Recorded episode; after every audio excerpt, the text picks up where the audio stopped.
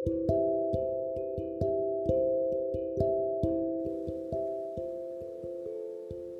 semuanya, ini podcast yang kedua.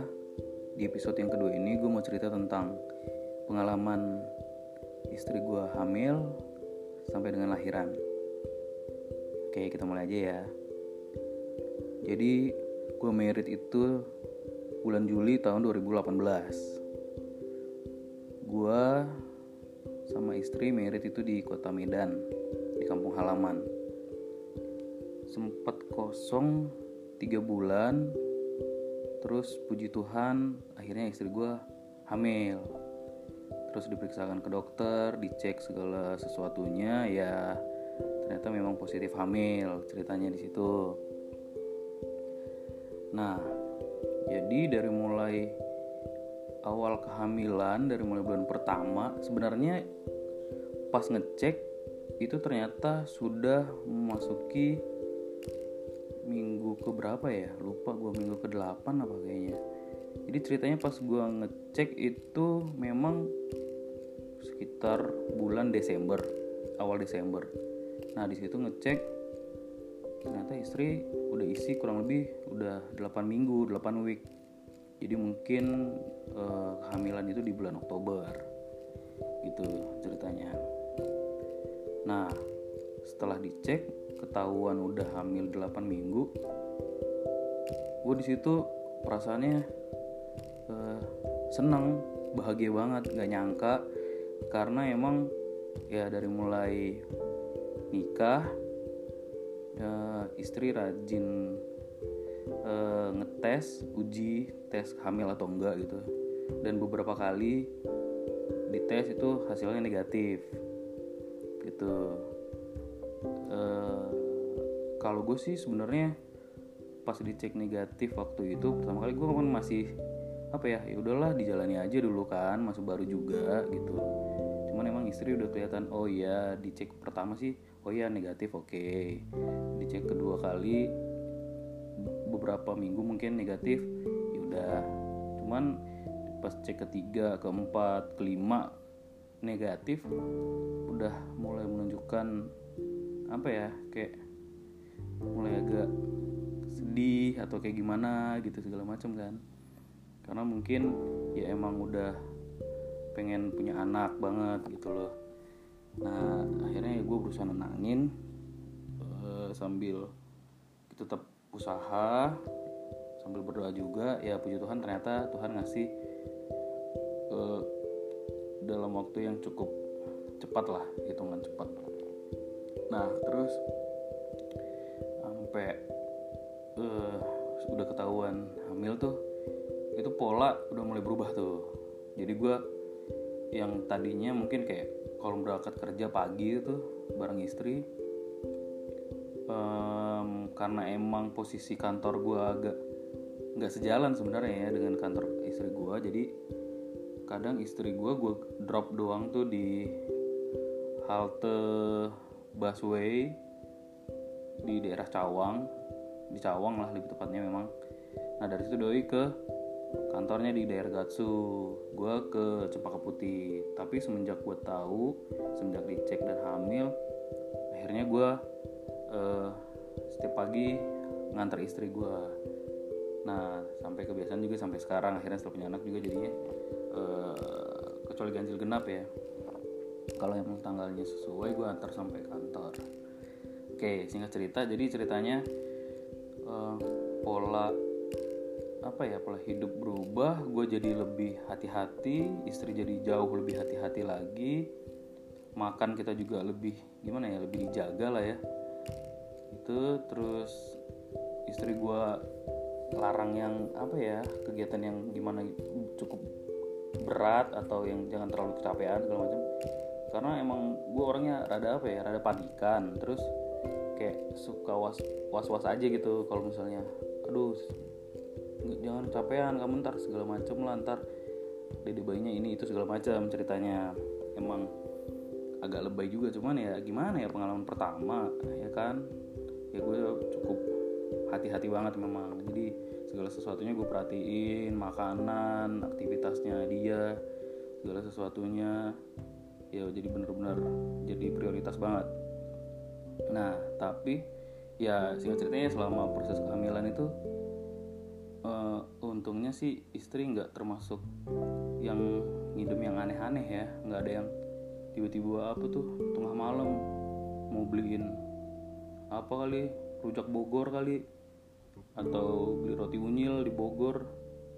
Atau pengen beli tahu Sumedang di Sumedang ya kan? Enggak sih untungnya nggak kayak gitu. Ya ngidam sih memang pengen ini itu tapi yang kayak masih yang tahap wajar lah. Nah buat makasih banget sih sebenarnya sama aplikasi online tuh order online tuh Gojek lah ya gue sebut aja Gojek gitu. GoFood gitu. Karena emang bener-bener nyelamatin banget tuh. Jadi kayak tiba-tiba BM apa gitu tinggal GoFood dateng beres aman gitu kan. Istri senang suami senang juga. Bisa tidur tenang gitu ceritanya. Nah jadi ya emang ngebantu banget sih. Jadi nggak perlu gue harus keluar malam-malam beli ini ke sana atau apa tiba-tiba istri yang lagi BM terbantukan sekali ya adanya aplikasi order online online itu sih keren sih. Thanks to Gojek lah ceritanya oke nah jadi habitnya ya udah ada berubah hormonnya berubah kadang istri jadi suka apa ya tiba-tiba happy tiba-tiba bete kadang jutek gitu. Ya gue coba pahami aja gitu dari dari di sisi suami gitu loh terus misalnya yang paling apa ya paling kelihatan tuh kayak sebelum berangkat kerja misalnya kita bercanda di rumah hahi ketawa-tawa uh, masuk mobil udah mulai aneh tuh diem ya kan? Terus diem sepanjang jalan diem eh tiba-tiba uh gitu uh udah mulai gitu wah udah nih. Jadi udah udah biasa aja jadi tiba-tiba minggir dulu nih di tol tuh muntah gitu atau di jalan berhenti dulu muntah udah emang kayak gitu kan. Gue juga udah udah udah maklum aja. Jadi ya udahlah gitu. Nah semenjak hamil ya itu dari awal hamilan muda itu ya udah nggak tidur di atas jadi tidur di kamar bawah. Karena belum apa ya karena naik turun tangga kan cukup bahaya ya kalau hamil muda gitu. Nah jadi kalau mungkin istri lo yang lagi hamil mungkin nih ceritanya. Hamil muda itu emang bener-bener trimester pertama tuh 1 sampai 3 bulan butuh ekstra pengawasan. Gitu. Harus jauh lebih hati-hati. Nah terus uh, singkat cerita ya oke okay lah ya jadi proses kehamilan kurang lebih 9 bulan semuanya puji Tuhan lancar tanda-tanda bayi juga di USG juga baik. Di W berapa gue lupa tuh. Udah kelihatan kalau anak gue bakal lahir cewek atau perempuan. Puji Tuhan sehat tidak ada masalah. Ceritanya nah ini gue mau ceritain waktu pengalaman pas istri gue mau lahiran. Jadi HPL atau hari prediksi lahir anak gue itu menurut dokter itu jatuh di tanggal 21 Juli 2019. Nah, kalau sebelum-sebelumnya kan udah mulai intens tuh yang check up bulanan, udah udah trimester 3 tuh atau udah hamil tua tuh deket lahiran udah mulai dua minggu sekali. Bahkan ada yang eh seminggu sekali ada ya? Gue lupa deh. Iya kalau nggak salah dua minggu atau seminggu sekali gitu. Cek ke dokter karena emang udah deket-deket. Nah cek terakhir gue disuruh datang tanggal 21 Juli tuh sesuai dengan HPL kan kalau mules-mules kalau emang udah mules-mules langsung datang aja gitu. Tapi kalaupun belum mules-mules ya lu datang juga kata dokter gitu oke. Oh iya jadi sebelumnya emang kata dokter ya udah uh, kalau misalnya emang istri mau lahiran normal coba perbanyak jalan tuh itu udah di umur bulan 8 bulan apa 9 iya segitu deh. Perbanyak jalan udah bisa naik turun tangga pelan-pelan gitu loh karena akan membantu proses si posisi si bayi itu bisa lebih ke bawah gitu. Ya gitu deh ceritanya nggak ngerti juga sih. Yang penting ininya biar lebih gampang lah pas lahiran. Karena emang dari awal udah diprogramin bahwa uh, istri gue bakal lahir atau melahirkan dengan uh, normal gitu. Cuman gue sendiri sih pribadi apa aja sih sebenarnya yang penting anak gue istri gue sehat itu aja sih. Cuman emang istri maunya normal dan dokternya pro lahir normal ya udah. Gitu. Hingga akhirnya gue datang tuh cek untuk check up niatnya tanggal 21 nah singkat cerita pas tanggal 21 itu gue ke rumah sakit Hermina Bekasi. Dicek lah. Dicek. Terus uh, apa namanya? Uh, pas dicek belum ada bukaan sama sekali tuh bukaan. Uh, terus dicek belum ada bukaan pas ditimbang badan dicek berat badan bayi tuh udah 4 kilo. Uh udah udah gede kan? Udah cukup berat lah. Nah di situ uh, dokter menyarankan untuk induksi. Gue nggak tahu juga tuh induksi apa intinya sih induksi itu adalah proses untuk merangsang adanya pembukaan pada rahim ibu ceritanya gitu ya. Jadi untuk membantu biar eh, lahirannya mudah ceritanya gitu. Nah gue diskusi dulu tuh sama keluarga. Kebetulan mertua gue lagi datang ke sini. Terus gue diskusi juga dengan orang tua by phone juga. Uh, mertua gue kan itu dulunya bidan. Jadi paham banget lah soal hamil soal proses lahiran dan sejenisnya gitu kan. Nah diskusi uh, sempat ada dua pilihan tuh. Yang pertama kita pulang dulu sambil kita proses ya udah kita bantu jalan naik turun tangga lagi gitu gitu gitu segala macem. Ya maksimal mundur tujuh hari dari HPL sebenarnya masih nggak ada masalah ceritanya kan gitu. Itu menurut apa ya informasi dari orang tua mertua gue lah ceritanya. Cuma eh, dokter karena bilang harus diinduksi pada saat itu khawatir kalau pulang berat badan bayi kalau ditunggu kurang lebih tujuh hari lagi berat badan bayi akan tambah. Khawatir nanti kesulitan pas lahiran lah intinya kalau berat badannya sudah berlebih. Nah jadi eh, gue diskusi dengan orang tua dengan mertua dan istri akhirnya gue putuskan bahwa oke okay, hari ini induksi. Nah itu. Gue uh, jam lupa ya siang jam setengah 12 rumah sakit. Nah proses induksi itu dilakukan jam setengah tiga sore tuh. Setengah tiga sore istri gue udah mulai diinduksi induksi pertama ya.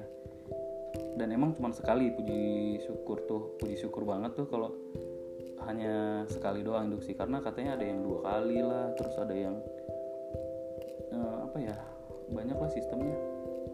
Pakai apa-apa aja gitu nggak terlalu paham juga. Nah jadi uh, diinduksi setengah tiga tuh um, terus mulai diukur apa tuh rekam detak jantung bayi. Nah sempat beberapa kali tuh uh, lemah tuh detak jantungnya tuh melemah. Kadang sampai harus di apa tuh di kayak dinyalain bel gitu loh. Jadi net bunyinya berisik banget tuh. Khawatir kalau uh, bayinya mungkin lagi tidur disuruh bangunin gitu. Ya kan kesel ya lu lagi tidur lu dibangunin. Ya gimana namanya orang lagi tidur tapi ya mungkin itulah prosesnya gue juga ngerti kan. Karena kan baby gue ini si anak gue sebelum lahir itu aktifnya emang malam tuh. Jadi tengah malam tuh uh sering nendang-nendang segala macam berak ke sana kemari kan. Ya di dalam rahim maksudnya. Ya terus pas waktu sore itu mungkin pas emang waktunya tidur cuman mau pengen retak, uh, rekam detak jantung agak melemah akhirnya di bel tuh beberapa kali di bel di bel segala macam. Di situ posisi uh, gue udah prepare lah segala sesuatunya dibantu orang tua orang tua gue juga yang udah di sini sama mertua gue juga. Itu jadi prepare segala sesuatunya pakaian dan lain-lain udah siap-siap ke rumah sakit lah. Nah gue sempet pulang dulu ke rumah untuk siap-siap uh, untuk apa untuk nyiapin semua semuanya akhirnya gue balik lagi ke rumah sakit itu sekitar jam berapa ya? Jam 8 malam. Dari ya gue cabut dari rumah sakit jam 5 balik lagi ke sana jam 7 atau jam setengah 8 tuh. Di situ istri udah mulai nunjukin apa ya efek dari induksi. Udah mulai gelisah udah mulai uh, kontraksi lah ceritanya. Jadi kayak perutnya udah kram udah mulai kesakitan ini tuh segala macem.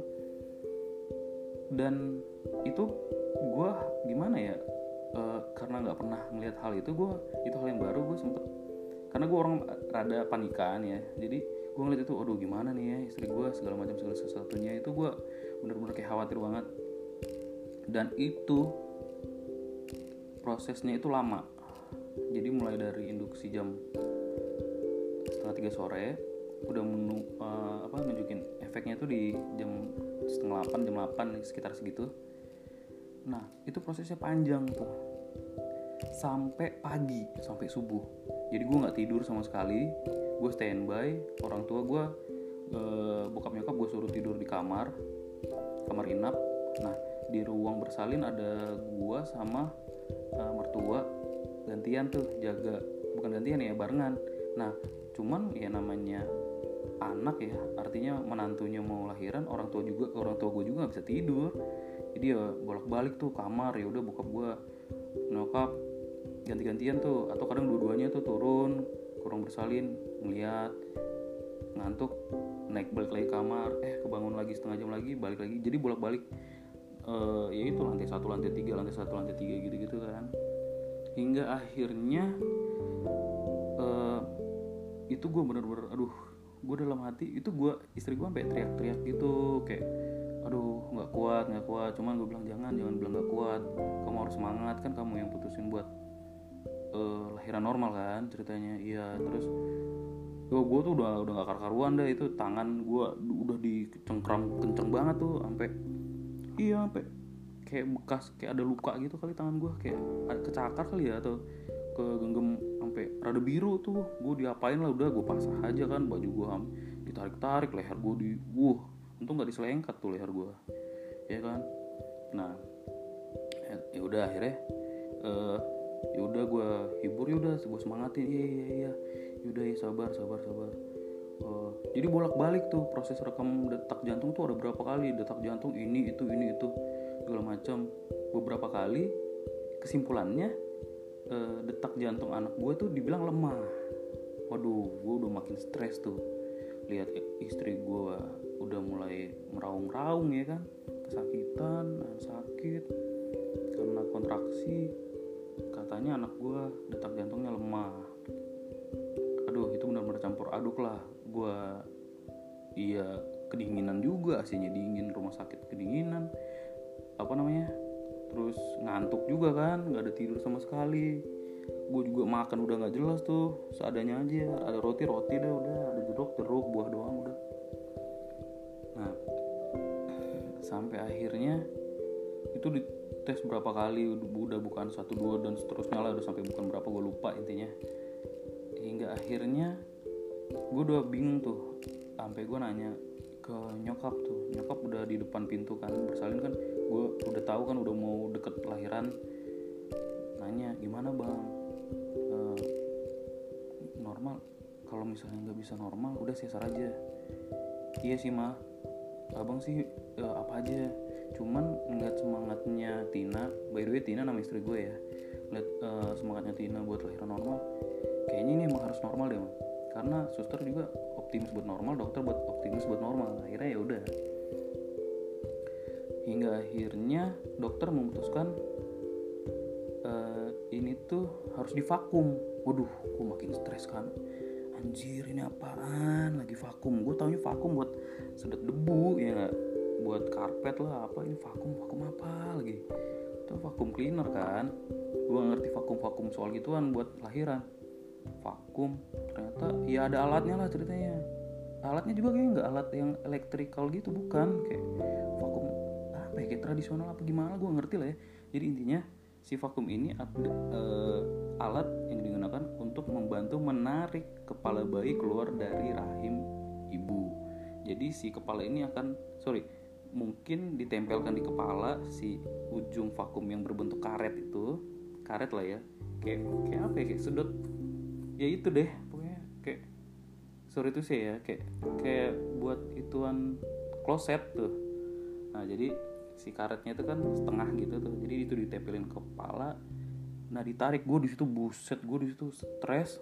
Waduh jangan kenapa nih ntar nih anak gue kenapa nih segala macam aduh. Tapi ya udah gue pasrah gue berdoa. Oh iya yang yang perlu tahu juga gue orangnya sebenarnya jijian jijian artinya uh, gue kalau ngelihat darah ngelihat ada yang apa apa gitu gue emang gampang enak cuman gue bahkan sampai keluar nyokap gue bilang bang kuat nggak di dalam? Kuat udah ya kan. Akhirnya ya udah gue kuat kuatin hingga akhirnya gue ngelihat proses lahiran sendiri di depan mata gue uh, dokter narik uh, anak gue keluar menggunakan vakum. Dan puji Tuhan uh, selamat sehat. Nah di situ tuh gue rasanya campur aduk banget gitu capek ngantuk lapar mules pengen muntah. Bukan karena apa ya cuman karena emang mungkin masuk angin kali ya udah lama gak makan. Terus bahagia senang happy campur. Ya haru jadi gue ekspres yang keluarnya jadi nangis gue itu jadi gue nangis terus uh, keluarga gue langsung bokap nyokap langsung datang. Eh nyokap gue duluan yang masuk itu karena masih proses dibersihin ya. Jadi belum boleh ada cowok lain kecuali suaminya kecuali gue doang gitu. Nah jadi nyokap gue masuk itu nangis juga. Uh, ya nangis haru happy lah senang gitu. Akhirnya gue bisa lega ngelewatin prosesnya. Wah itu bener-bener kayak sih parah itu pengalaman pertama. Tapi gue seneng banget puji Tuhan liat anak gue lahir. Biarpun lucu nih jadi habis lahir kan ditaruh di tempat apa tuh namanya? Kayak box gitu ya inkubator gitu ya. Nah itu posisi kepala anak gue tuh agak lonjong. Iya rada apa sih? Rada mungkin karena bekas itu kayak bekas si vakum itu. Waduh gue sampai khawatir kan gue bolak balik tuh nanya dokter dok itu gimana? Gini gini. Oh tenang pak nggak apa apa nanti akan balik dengan normal dengan sendirinya. Gue nanya lagi sama asisten dokternya gue lagi nanya lagi sama perawatnya bolak balik bla bla bla segala macem. Di saat yang sama tuh ada berapa ya? Ada tujuh baby lahiran tuh deket-deketan waktunya uh, lima sesar dua normal. Nah salah satunya anak gue gue yang terlahir dengan normal puji Tuhan. Nah, jadi uh, eh, gue lihat waduh yang lainnya kepalanya ukurannya normal nih. Uh, gue doang nih yang rada agak panjang agak agak lonjong gitu kan. Terus dokternya bilang nggak apa-apa pak nggak apa-apa tenang nggak usah khawatir. Saya juga dulu lahiran eh saya juga dulu lahir uh, vakum gitu.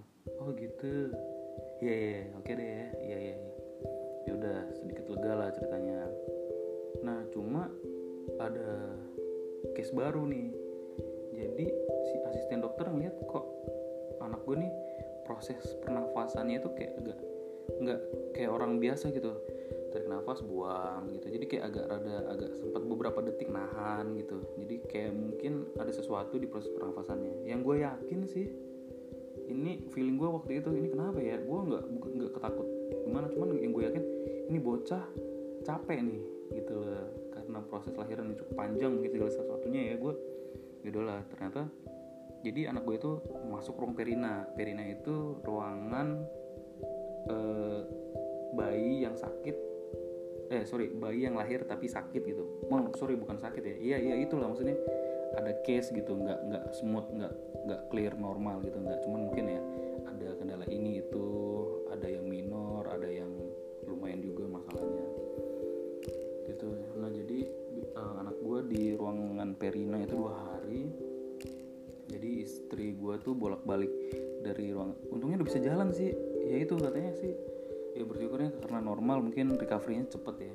Jadi eh, pagi tuh lahiran anak gue jam 6.42 pagi tuh Senin tanggal 22 Juli jam jam 6.42 nah si sore sore istrinya udah udah bisa jalan ke ruang Verina buat nyusuin ceritanya nyoba nyusuin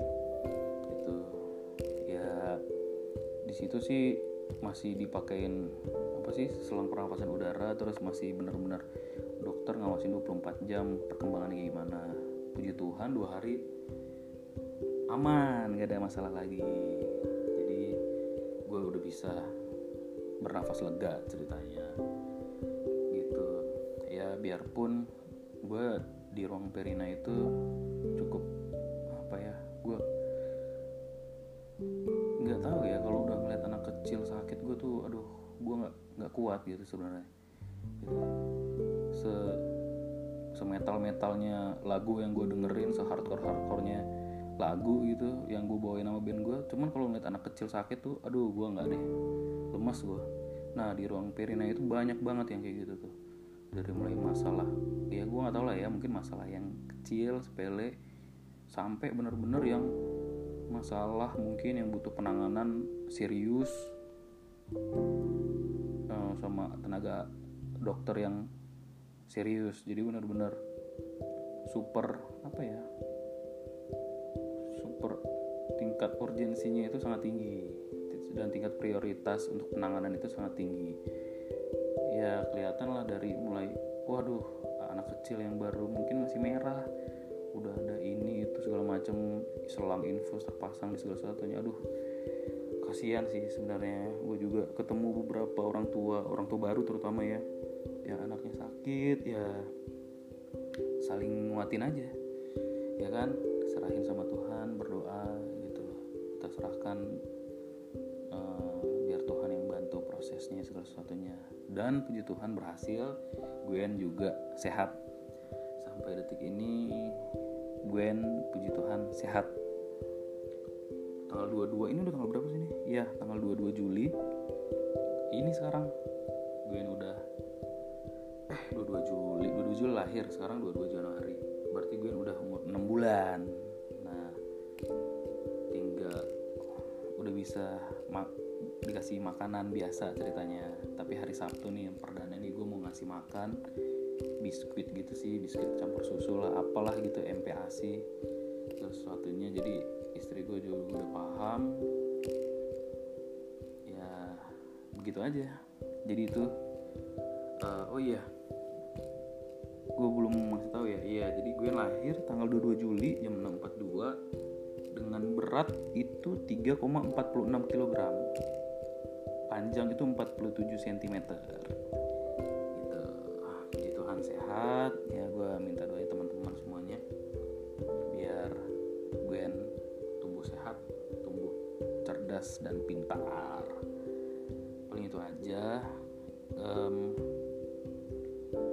apa ya paling gue bisa cuma bisa bilang ke teman-teman yang dengerin nih yang mungkin lagi menunggu punya anak gitu atau proses lagi menunggu kelahiran anak uh, pesan gue sih ya lo sebagai suami atau lo sebagai istri komunikasi sih yang paling penting gitu loh. Uh, hilangkan segala macam ego ya kan hilangkan segala macam apa ya kepentingan sendiri gitu loh. Jadi memang benar-benar harus fokus uh, suami benar-benar uh, harus uh, aware banget tuh sama keadaan istri 24 jam. Istri pun harus sebaliknya harus mengkomunikasikan segala sesuatunya ke suami. Jangan diam-diam aja gitu harus aktif dua-duanya doain buat lo yang lagi menunggu proses kelahiran anak bisa lahir dengan sehat ya kan? Atau lo yang lagi nunggu punya anak tetap usaha tetap doa nggak ada yang mustahil. Selama lo yakin lo percaya ya lo berdoa lah. Lo usaha segala sesuatunya pasti Tuhan ngasih yang terbaik. Itu aja. Thank you udah dengerin podcast gua podcast yang kedua. Masih banyak. Oke okay. dadah. Think I remember hearing or noticing Martin Luther King